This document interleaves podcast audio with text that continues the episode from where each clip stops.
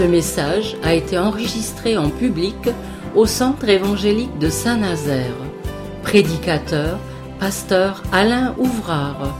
Toute l'équipe vous souhaite une bonne écoute.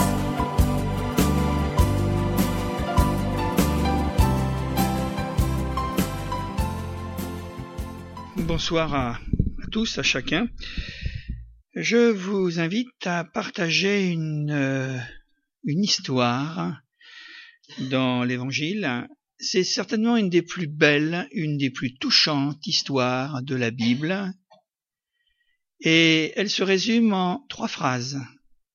Alors avant de vous livrer le, texte de référence, on va ouvrir d'abord dans l'Ancien Testament un autre passage. C'est dans le livre de, des Proverbes, livre des Proverbes, chapitre 11 et versets 24 et 25. Écoutez, vous connaissez. Hein. Ça nous servira d'introduction à cette petite histoire dont je vous ai parlé il y a un instant. Écoutez bien. Tel qui donne libéralement devient plus riche, et tel qui épargne à l'excès ne fait que s'appauvrir. L'âme bienfaisante sera rassasiée, et celui qui arrose sera lui-même arrosé. Alors, euh, avec euh, quel autre texte pourrions-nous accorder ce passage? Est-ce que vous avez une petite idée? Voilà. Alors là, merveilleux. C'est ça, exactement. Le don de la veuve que nous trouvons dans l'évangile de Marc. Vous avez vraiment deviné mes pensées. Hein. c'est bien. Alors, on va retourner maintenant dans l'évangile de Marc, c'est cela. Le titre, c'est tout simplement l'offrande de la veuve dans Marc chapitre 12 et verset 41. Et je crois que si nous pouvions donner un titre, parmi bien d'autres pensées, on pourrait peut-être dire et appeler le don du cœur. Voilà. Parce que quand on arrose, le Seigneur nous dit que nous serons arrosés en retour. On est dans un monde aujourd'hui où c'est du donnant-donnant. Tu me donnes, alors je te rendrai. Les investissements euh, en matière de finances, eh bien c'est cela. Hein. On investit et on espère avoir plus, toujours plus.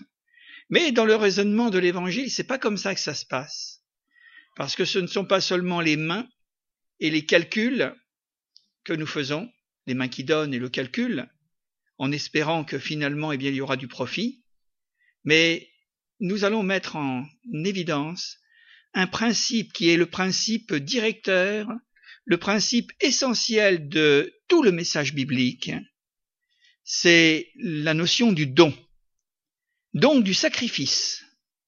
Et on sait très bien par l'expérience que les chrétiens, les hommes qui, euh, les hommes de foi, eh bien, ont pu expérimenter que là, ce principe-là, non seulement nous rapporte au centuple, mais ne nous rapporte pas seulement pour le temps présent, mais au-delà, dans ce que nous pouvons appeler, eh bien, cet avenir qui nous est réservé, l'éternité. Alors on va lire cela. Marc, chapitre 12, j'ai dit, verset 41. Jésus s'étant assis vis-à-vis du tronc, regardez comment la foule y mettait de l'argent. Plusieurs riches mettaient beaucoup. Il vint aussi une pauvre veuve, et elle y mit deux petites pièces, faisant un quart de sou. Alors Jésus, ayant appelé ses disciples, leur dit, Je vous le dis en vérité, cette pauvre veuve a donné plus qu'aucun de ceux qui ont mis dans le tronc, car tous ont mis de leur superflu, mais elle a mis de son nécessaire tout ce qu'elle possédait, Jésus ajoute tout ce qu'elle avait pour vivre. Voilà. Trois lignes, enfin trois phrases, c'est tout. Et Jésus va véritablement faire l'éloge de cette euh, petite femme dans ces conditions et elle monte, elle vient au temple pour donner à Dieu. Ça, c'est à retenir. Mais je voudrais d'abord attirer votre attention sur la première euh, phrase, quand il nous est dit que Jésus, s'étant assis vis-à-vis du tronc, regardait, et j'ajoute, comment? Et ça, c'est important. Le comment? On pourrait peut-être y agiter pourquoi? Les gens montaient au temple, ce qu'ils y faisaient, quelle était leur espérance, qu'est-ce qu'ils euh, pouvaient eh bien s'attendre en montant au temple? Et de là, eh bien, il y avait ce geste de dévotion, qui est toujours le geste euh, quand il s'agit d'un acte euh, religieux, que ce soit les religions chrétiennes ou non. Euh, je vous l'ai dit, hein, le don est toujours quelque chose présent à l'esprit de l'homme. Mais ce qui est important, c'est les mobiles. Ce sont les motivations. Pourquoi je fais ceci ou je fais cela? Est-ce que je le fais de tout mon cœur? Je le fais avec euh, joie et spontanéité Je le fais réellement pour Dieu Et vous remarquerez que ce n'est pas la quantité qui est importante, Jésus le souligne, mais la qualité. Et on s'aperçoit que, quelque part, eh bien, le cœur des hommes est testé. Alors, on vient au temple, on donne de l'argent. Vous savez que Jésus va régler le problème d'une manière euh, extraordinaire, formidable, lorsque dans le sermon sur la montagne, il touchera l'hypocrisie religieuse. La motivation, le mobile, pourquoi je le fais? Est-ce que je le fais parce que tout le monde le fait? C'est du conformisme. Est-ce que je le fais parce que j'y trouve un intérêt personnel? Que ce soit un retour en espèces, que ce soit un retour en louange, en réputation, en considération, parce que j'ai bien pris soin en passant près du tronc, eh bien, de faire remarquer que j'ai donné quand même quelque chose. Et je ne veux pas que ça passe inaperçu. Et Jésus nous en parle savamment, puisque il traitera ses contemporains pour une grande partie il leur dira mais vous êtes des comédiens. Parce que si vous imaginez, vous pourrez donner comme ça jusqu'à la fin de votre vie, mais Dieu regarde non pas aux gestes, il ne regarde pas aux apparences, il regarde au cœur. Alors c'est vrai qu'il y a une grande disparité entre ces gens qui laissent tomber des poignées de pièces de monnaie dans le tronc, et ça fait du bruit, ça dégouline. Et puis cette femme qui là, d'une manière furtive, va passer. Et du bout de doigt, du bout de ses doigts, elle va laisser tomber deux petites pièces de rien du tout.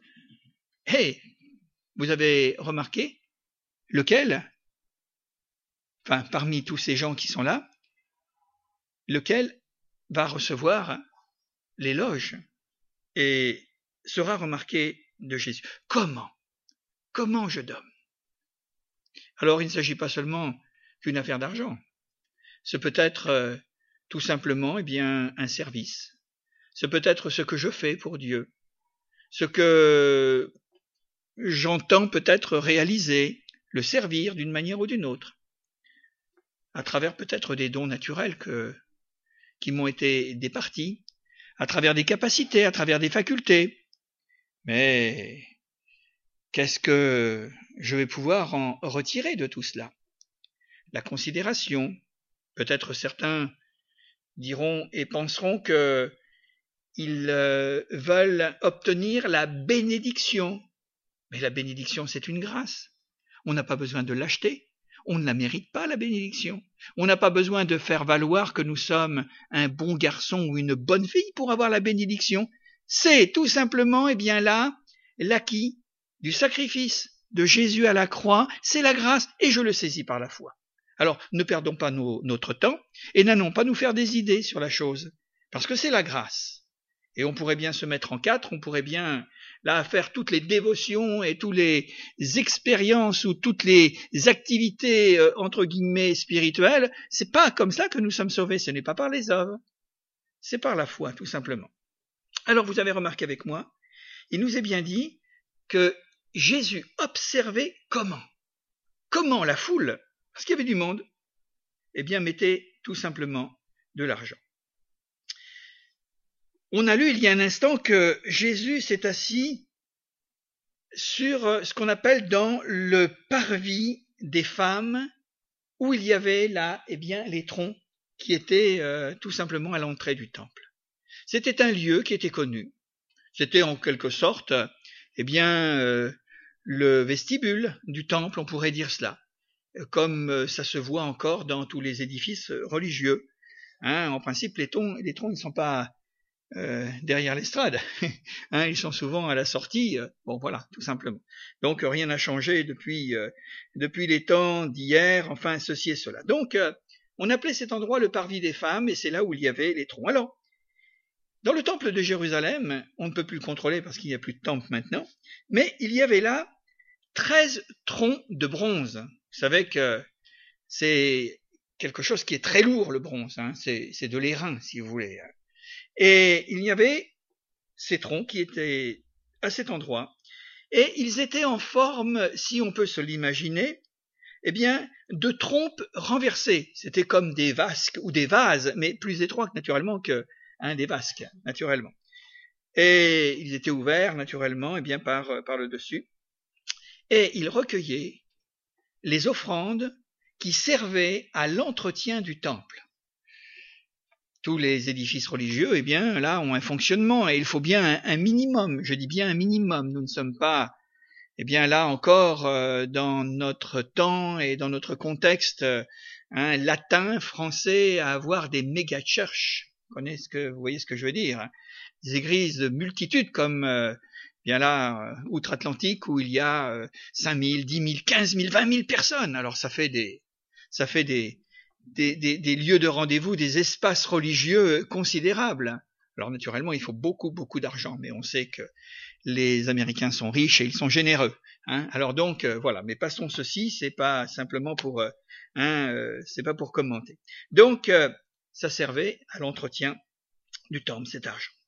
Et il y avait des gens parmi ces gens considérés considérables de Jérusalem qui probablement eh bien, venaient plusieurs fois et, et mettaient euh, donc l'argent. Ils s'en faisaient un, un grand scrupule. Pour eux, c'était quelque chose d'important que le temple de Jérusalem. C'était quelque chose d'important que le sanctuaire de Dieu. Mais voyez-vous, moi je voudrais dire ce soir que Dieu est plus important que le sanctuaire. Et souvent, il y a des gens qui ont mis beaucoup plus de place à l'Église qu'à Dieu. Et vous savez que Dieu peut exister sans sanctuaire. Il peut exister sans temple. Il peut exister sans Église il peut exister euh, par lui-même de toute manière. D'ailleurs, je crois que c'est l'apôtre Paul qui va apostropher ses contemporains en leur disant mais vous avez fait beaucoup de choses pour construire avec des mains d'hommes eh bien des temples que vous avez dédiés à Dieu, mais si le cœur n'y est pas, ou si le cœur n'y est plus, ça sert à quoi? Jésus va répondre à cette question. Les vrais adorateurs ce ne sont pas ceux qui montent sur la montagne de Garizim comme les Samaritains. Ce ne sont pas ceux qui, comme les Juifs, vont à Jérusalem dans le temple pour adorer Dieu. Mais les vrais adorateurs, ce sont ceux qui adorent Dieu en esprit, en vérité. Il n'y a pas besoin de représentation. Il n'y a pas besoin de quelque chose de matérialisé pour entrer en communion avec Dieu. Parce que le temple, il est ailleurs. Le temple, il est beaucoup plus près de chacun d'entre nous. Il représente notre cœur, dans lequel Dieu vient et veut faire son habitation. On en reparlera tout à l'heure. Alors Jésus se trouvait là, certainement en fin de journée, probablement après la chaleur, enfin bon, hein, on peut toujours dire, et il observait la foule des passants qui s'empressaient pour donner l'aumône. Voilà, chacun donnait quelque chose. Et peut-être que, eh bien, on s'en faisait tout un devoir de le faire. De ce côté-là, il n'y avait rien à dire. Et là, il a vu, il a aperçu de ses compatriotes que nous pourrions appeler des juifs fortunés dans l'aisance, qui faisaient, avec un grand geste ample cherchaient dans leurs robes, donc dans leurs poches, tout simplement, qui faisaient résonner les pièces dans le bronze des trompes, et ils versaient cela avec beaucoup d'ostentation, dans le but, finalement, eh bien, que ça ne passe pas inaperçu. Et ils faisaient en sorte, peut-être, euh, dégrainer, hein, et c'est sûr que ça faisait du bruit. Oh, c'était un bruit tellement familier à ce moment-là, à cet endroit-là du temple. Hein, et les gens étaient habitués que, bon, ce petit bruit, c'était peut-être rassurant. Hein, on se disait, ben, tant qu'il y a de l'argent, il y a de la vie. il y a encore un toit au-dessus du temple. Alors c'était rassurant, mais on prend tellement les habitudes sans tellement penser à ce que nous faisons. Vous savez que la grande leçon d'évangile, c'est que Jésus nous a appris et nous amène à penser notre foi. Et pas seulement la vivre, parce qu'il y a eu des gens qui nous ont dit il faut faire ceci, il faut faire cela, et ceci et cela. Il faut penser notre foi. Et Dieu nous a rendus intelligents pour cela. Il nous a donné sa parole pour nous conduire et nous inspirer. Et il nous a éclairés par son Saint-Esprit. Alors nous avons tout. Et puis à un moment donné, Jésus, en observation, a vu une femme. Elle avait un aspect très modeste, une simple femme, peut-être une vieille femme, je ne sais pas, et qui a voulu passer inaperçue. Ah, elle s'est faufilée, ça ne devait pas être une... Elle souhaitait justement, eh bien, qu'elle ne laisse pas de traces. Et là, elle a mis tout simplement, dans un geste rapide, deux petites pièces dans l'un des troncs. Voilà, Jésus, il nous explique bien, il regarde bien, il est en train de nous faire les comparaisons, parce que très souvent, les enseignements du Jésus, ce sont des enseignements comparatifs. Hein, vous l'avez remarqué, ça, naturellement. Et ces petites pièces, je vais vous donner la valeur. Deux petites pites qui valaient à peu près à elles deux un centime. Alors, ça fait combien un centime d'euros? Pas grand-chose, hein? Trois centimes de francs? Ben, Vous allez pas loin aujourd'hui, hein Ah, si vous voulez prendre de train, il va falloir en rajouter, hein Même acheter une simple baguette, hein Imaginez-vous. Rien du tout. Et on pourrait dire, mais bon, c'est pas ça ce qui va, ce qui va renverser les finances, finalement, et bien du temple. Hein. Vous vous rendez compte? Bon, est là, elle a donné, on va pas lui faire de réflexion à cette pauvre femme. Elle a donné parce qu'elle avait à cœur de donner, mais avec ça, on va pas aller loin. Hein. Attention. C'est qu'après, il nous a dit que cette femme était veuve. Ah oui. Elle était veuve. Et ça nous amène peut-être à aller encore un peu plus loin parce que on aurait peut-être à, à, ce moment-là envie de la plaindre la plaindre parce qu'elle donne que deux misérables pièces. On aurait certainement envie de la plaindre, humainement parlant, parce qu'elle est veuve, et on se dit, bon, voilà. Mais figurez-vous qu'il va y avoir quelque chose qui va se passer. Et Jésus l'a vu. Parce qu'il nous est dit qu'il était là à observer comment. Et il a vu le comment des pharisiens, des juifs fortunés, mais il a vu aussi le comment dans un certain invisible le cœur de cette femme, la condition de cette femme, la somme que cette femme a donnée, alors on pourrait dire mon envie de la plaindre, cette pauvre femme. Oui, allez. On pourrait la plaindre, c'est vrai, certainement. Mais si on la regarde bien, comme Jésus nous la montre dans ces trois, trois phrases, eh bien on s'aperçoit que quand on la regarde de plus près, voire même dans la pénombre du temple, on va s'apercevoir que son visage à cette femme, est empreint de confiance et de résolution. Elle a quelque chose de plus que tous les autres. Oh, les autres ont donné par l'extérieur, dans l'apparence. Mais elle, elle a quelque chose qui va la distinguer, c'est que son visage est rayonnant de joie. Quand on donne, vous savez, la Bible nous dit qu'il y a plus de plaisir à donner qu'à recevoir. Hmm?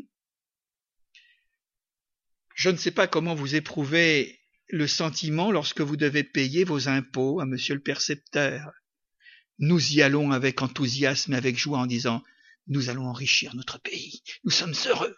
Voilà. Bon, il faut le faire, c'est un devoir civique et c'est normal. On va dire le contraire.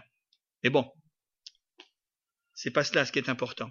C'est surtout l'attitude qu'il peut y avoir chez cette femme. Il semblerait que ce qu'elle a donné n'est pas une privation pour elle n'est pas quelque chose où elle va dire, eh bien, j'ai donné, Seigneur, tu te souviendras de moi. Ou Seigneur, tu as vu. Alors, euh, quelque part, en effet, euh, il y a certainement quelque chose en retour de ta, venant de toi. Non, non. j'ai parlé de confiance et j'ai parlé de résolution parce qu'elle ne va pas au dernier moment dire je l'aimais ou je l'aimais pas, ces petites pièces. Alors, elle monte au temple, tout simplement, et à ce moment-là, elle y va pour chanter des cantiques.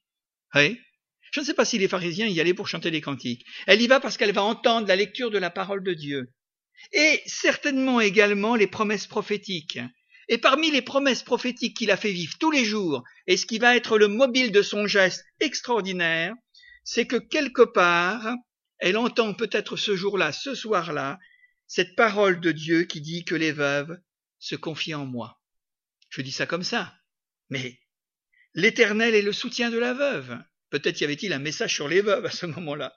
Bon, c'est de la spéculation, mais néanmoins elle l'avait dans son cœur. Si elle n'a pas entendu ce soir-là, elle est certainement ou elle a entendu peut-être cette parole, ne, ne, porte pas des regards indiés autour de toi, parce que je suis ton Dieu et je viens à ton secours. C'est plein de promesses pour la veuve et l'orphelin, c'est plein de promesses pour les petits, c'est plein de promesses pour les faibles, c'est plein de promesses pour tous ceux qui n'ont pas et qui manquent.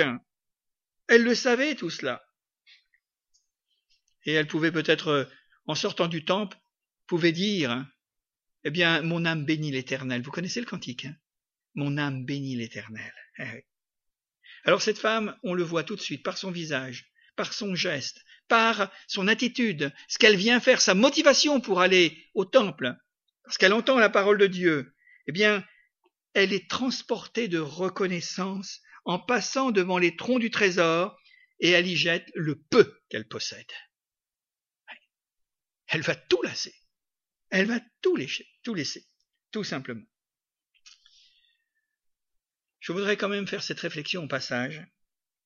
Quand on apporte à Dieu, en l'occurrence au temple, mais à Dieu, que son superflu comme les pharisiens et tous les autres, eh bien, on n'en reporte même pas son nécessaire.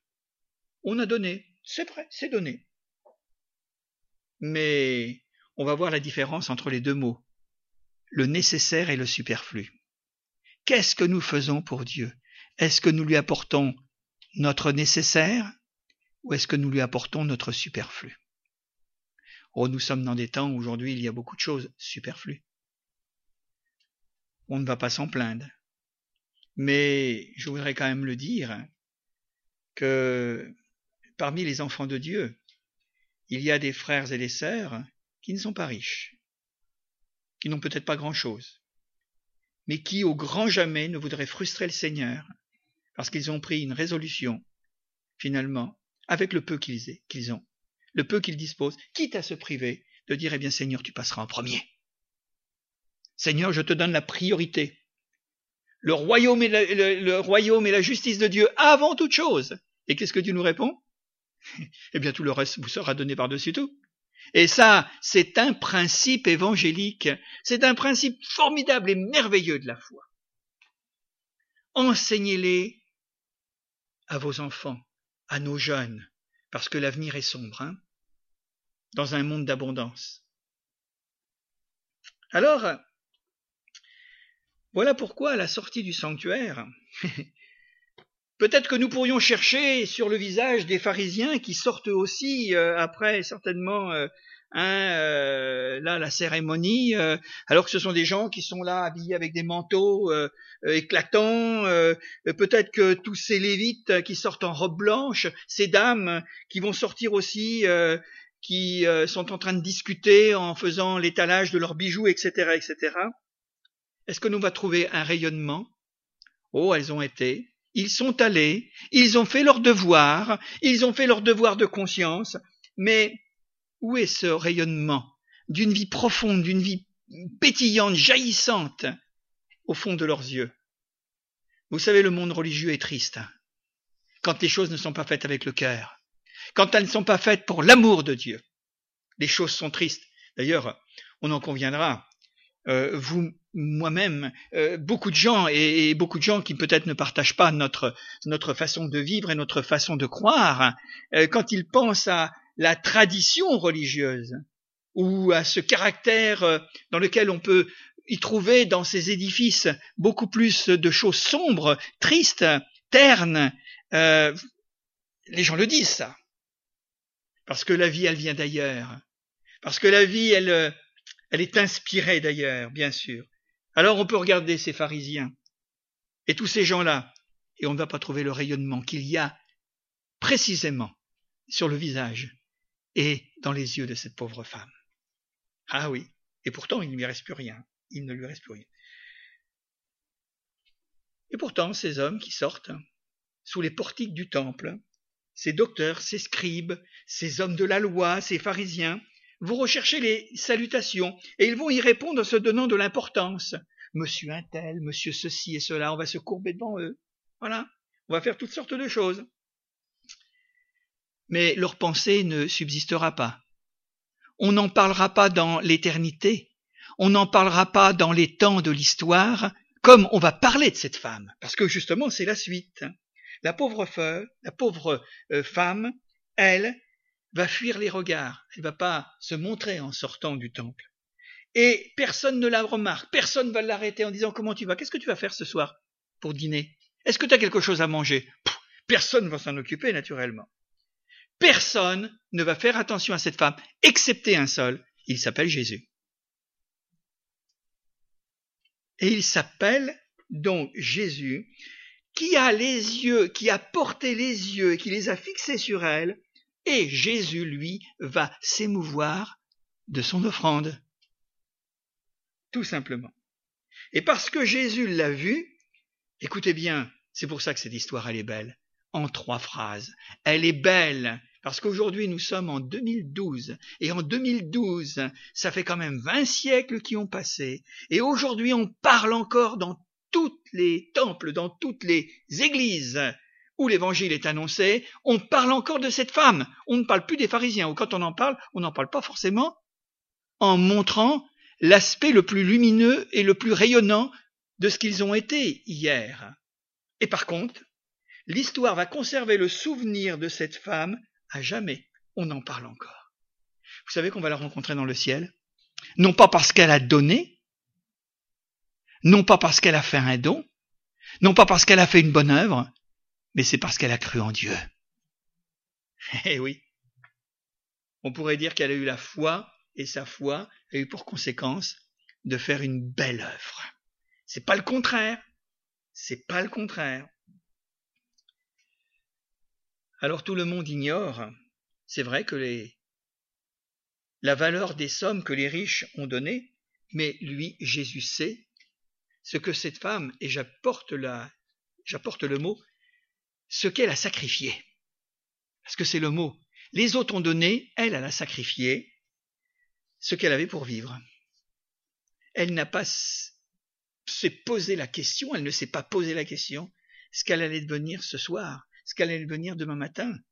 Ce qu'elle avait, eh bien, c'est parti. Et quand c'est au fond du tronc, du tronc, on ne peut plus le récupérer. C'est terminé, parce que le tronc, je suppose, il est fait qu'on ne peut pas reprendre à l'intérieur, c'est pas possible. Alors Jésus le sait, et le monde le saura. Et nous le savons ce soir.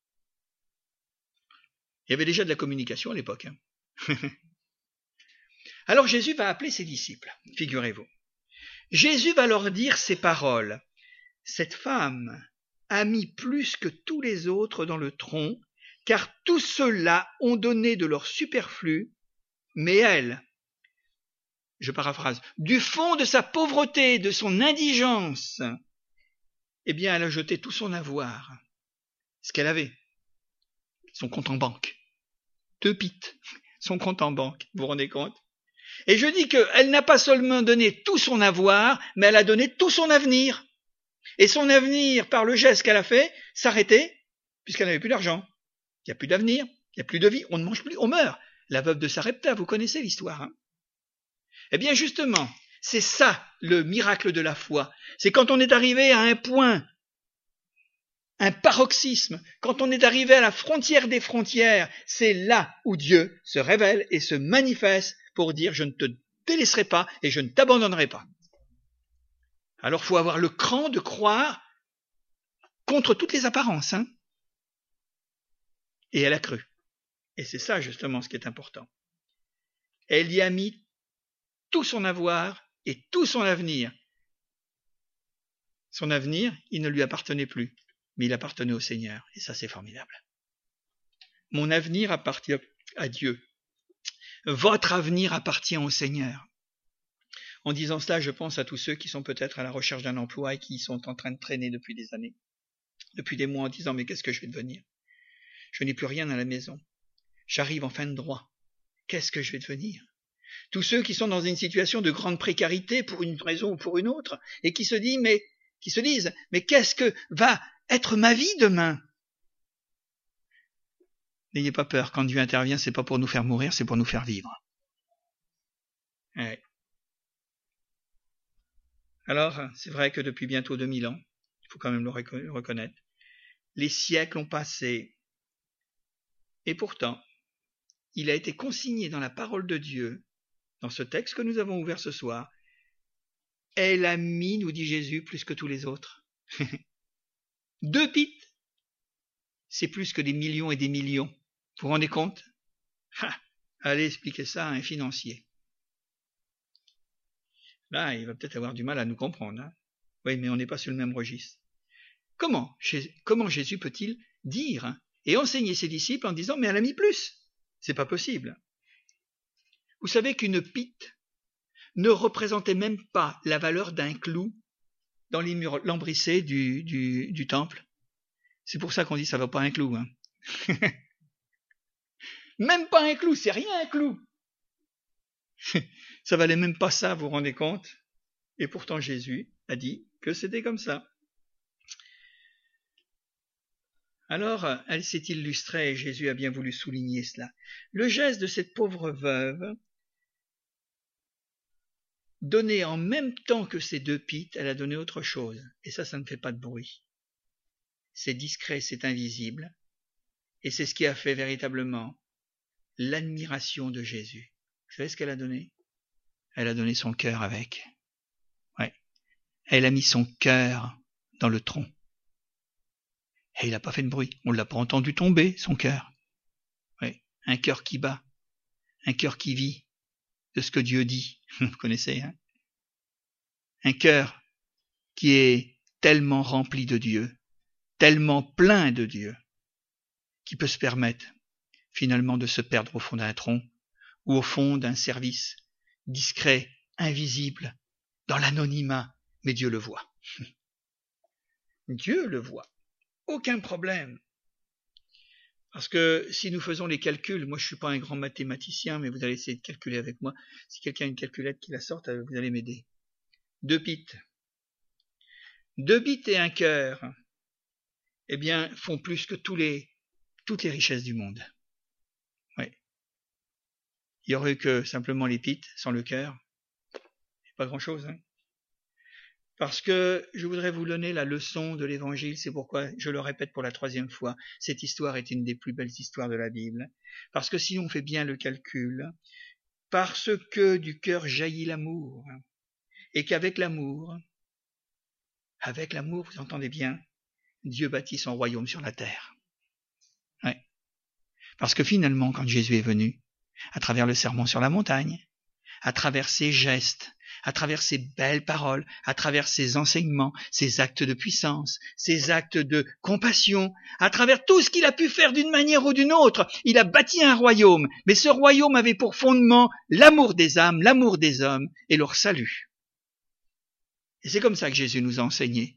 Et l'évangile est un message d'amour, un message de paix, un message de joie, un message qui rend les hommes heureux et qui les transporte dans une dimension tout autre que celle dans lesquels nous sommes enfermés misérablement dans la mort, dans la médiocrité, dans la tristesse, dans l'égoïsme, dans toutes sortes de choses que nous appelons la haine, que nous appelons, eh bien, la frustration et toutes sortes de choses, eh bien, ce n'est pas dans ce royaume-là que nous sommes appelés. Et nous ne sommes pas dans ce royaume-là. Nous sommes dans un royaume où le cœur, eh bien, domine toute chose. Et ce cœur, nous n'aurions jamais pu l'avoir si Dieu n'était venu nous le transformer, nous le changer et nous donner d'aimer comme lui nous, nous aime et comme nous devons aimer selon son exemple. C'est ça la grande différence. C'est la grande différence. Alors, je ne vais pas aller plus loin parce qu'il y a encore tellement de choses, mais je voudrais dire que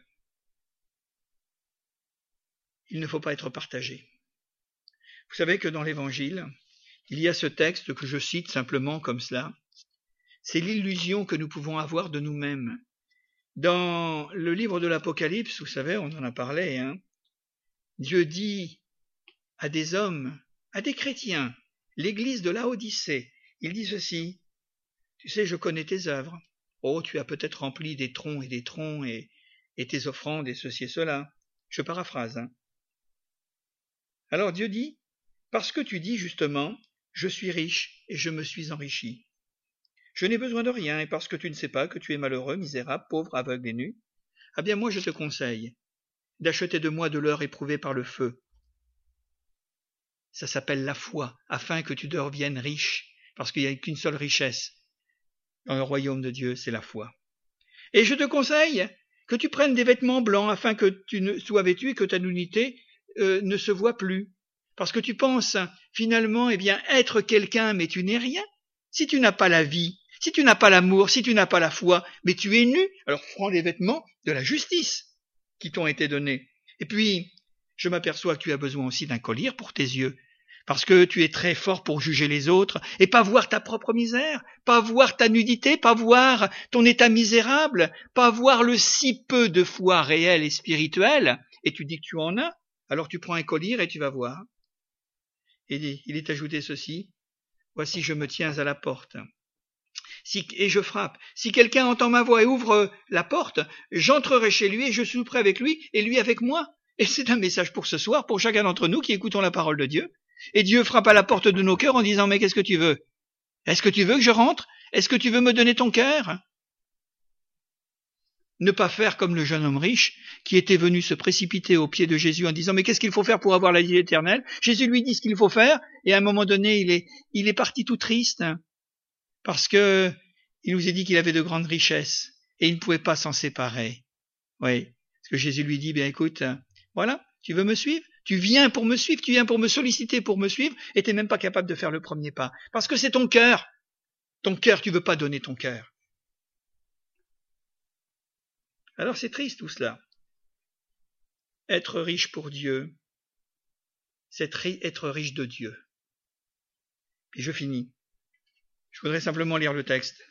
Et ça, ça, je crois que ça remet quelque peu les choses en place. Vous connaissez bien ce passage. Vous l'avez entre les mains tous les dimanches matins quand vous rentrez dans cette salle au culte. Écoutez, dans 2 Corinthiens chapitre 9, parce que c'est beau ça, et on va pas dire le contraire, parce que c'est comme ça que les choses doivent être finalement, eh bien, abordées. Il est dit au verset 6, Sachez-le, celui qui sème peu moissonnera peu. Celui qui sème abondamment moissonnera abondamment. Que chacun donne comme il l'a résolu dans son cœur. Il ne faut pas forcer les gens à donner leur argent, ou à donner leur temps, ou à donner leur vie, ou à donner un service, ou ceci et cela. On donne si on a envie de donner, on ne donne pas si on n'a pas envie de donner. Et on n'a pas besoin de, de contraindre, comme bien souvent la religion l'a fait, à écraser les gens et à les culpabiliser à mort. Mais le Seigneur ne culpabilise pas, au contraire. Ce qui doit présider, c'est notre, foi et notre amour pour lui. Alors il est dit que chacun donne comme il l'a résolu en son cœur, sans tristesse, ni contrainte, car Dieu aime celui qui donne avec joie. Tout ce que nous faisons, faisons-le pour la gloire de Dieu. Hein. Et Dieu peut vous combler de toutes, toutes ses grâces, afin que possédant toujours en toutes choses de quoi suffire à tous vos besoins, vous ayez encore en abondance pour toute bonne œuvre, selon qu'il est écrit, il a fait des largesses, il a donné aux indigents, sa justice subsiste à jamais, et une parole que j'aime particulièrement, celui qui fournit la semence au semeur et du pain pour, sa nourriture, vous fournira et vous multipliera la semence, et il augmentera les fruits de votre justice. Et ça, je dis que c'est quelque chose de formidable et de merveilleux. Écoutez, pour finir, Proverbe, on finit par là où nous avons commencé. Tel qui donne libéralement devient plus riche, mais de tout son cœur, avec joie, sans contrainte. Et tel autre qui épargne à l'excès ne fait que s'appauvrir, ça c'est vrai. Parce que l'âme bienfaisante sera rassasiée. Et celui qui arrose sera lui-même arrosé. Alors que Dieu nous bénisse ce soir. Que Dieu nous donne sa grâce. Une belle histoire? Je ne vous ai pas endormi, j'espère. Autrement, je recommence. voilà, on va simplement terminer, on va remercier le Seigneur et que sa parole passe dans nos cœurs et qu'elle aille très très loin, parce que ça fait 2000 ans que l'histoire de cette petite femme, de cette pauvre veuve, court encore sur les chemins du monde pour rentrer dans les cœurs des hommes. Que Dieu nous bénisse. Seigneur, nous voulons te rendre grâce et te remercier. Ouais, ta parole, ce n'est pas de la haute, théologie. Ta parole, Seigneur, ce sont pas des discours qu'enseigne la sagesse humaine. Ta parole, Seigneur, eh bien, ce n'est pas la, euh, la démonstration d'une intelligence, Seigneur, inaccessible. Seigneur, c'est tout simplement, eh bien, la vie des hommes, de la manière dont ils euh, se comportent, dont ils vivent, le comment des choses, le pourquoi des choses. Parce que, Seigneur, si tout est dénué du cœur, s'il n'y a pas la foi dans le geste, ou dans les paroles, ou dans le service, ou dans un don, ou dans un sacrifice, eh bien Seigneur, nous sommes un petit peu comme la trompette qui résonne, et nous sommes un petit peu, Seigneur, comme en effet, eh bien Seigneur, un son euh, musical qui euh, est incompréhensible. Seigneur, dans le nom de Jésus, nous voulons te rendre grâce et te remercier, et nous te prions, Seigneur, que tu nous remplisses de toi, que tu nous remplisses de ton amour, que tu nous remplisses de foi, Seigneur, parce que nous n'avons rien à craindre, puisque, Seigneur, si Dieu est avec nous, qui sera contre nous? Nous le savons, ça. Alors, Seigneur, dans le nom de Jésus, tu bénis mes amis qui entendent ta parole. Alors visite-les, bénis-les, accorde-leur ta grâce, fais-leur du bien, augmente notre foi, Seigneur, que notre confiance, Seigneur, soit à l'équivalent, Seigneur, de cette pauvre petite femme qui avait déposé, Seigneur, tout son avoir et tout son avenir non pas seulement dans un tronc, mais entre tes mains et sur ton cœur. Merci Jésus. Amen. Amen.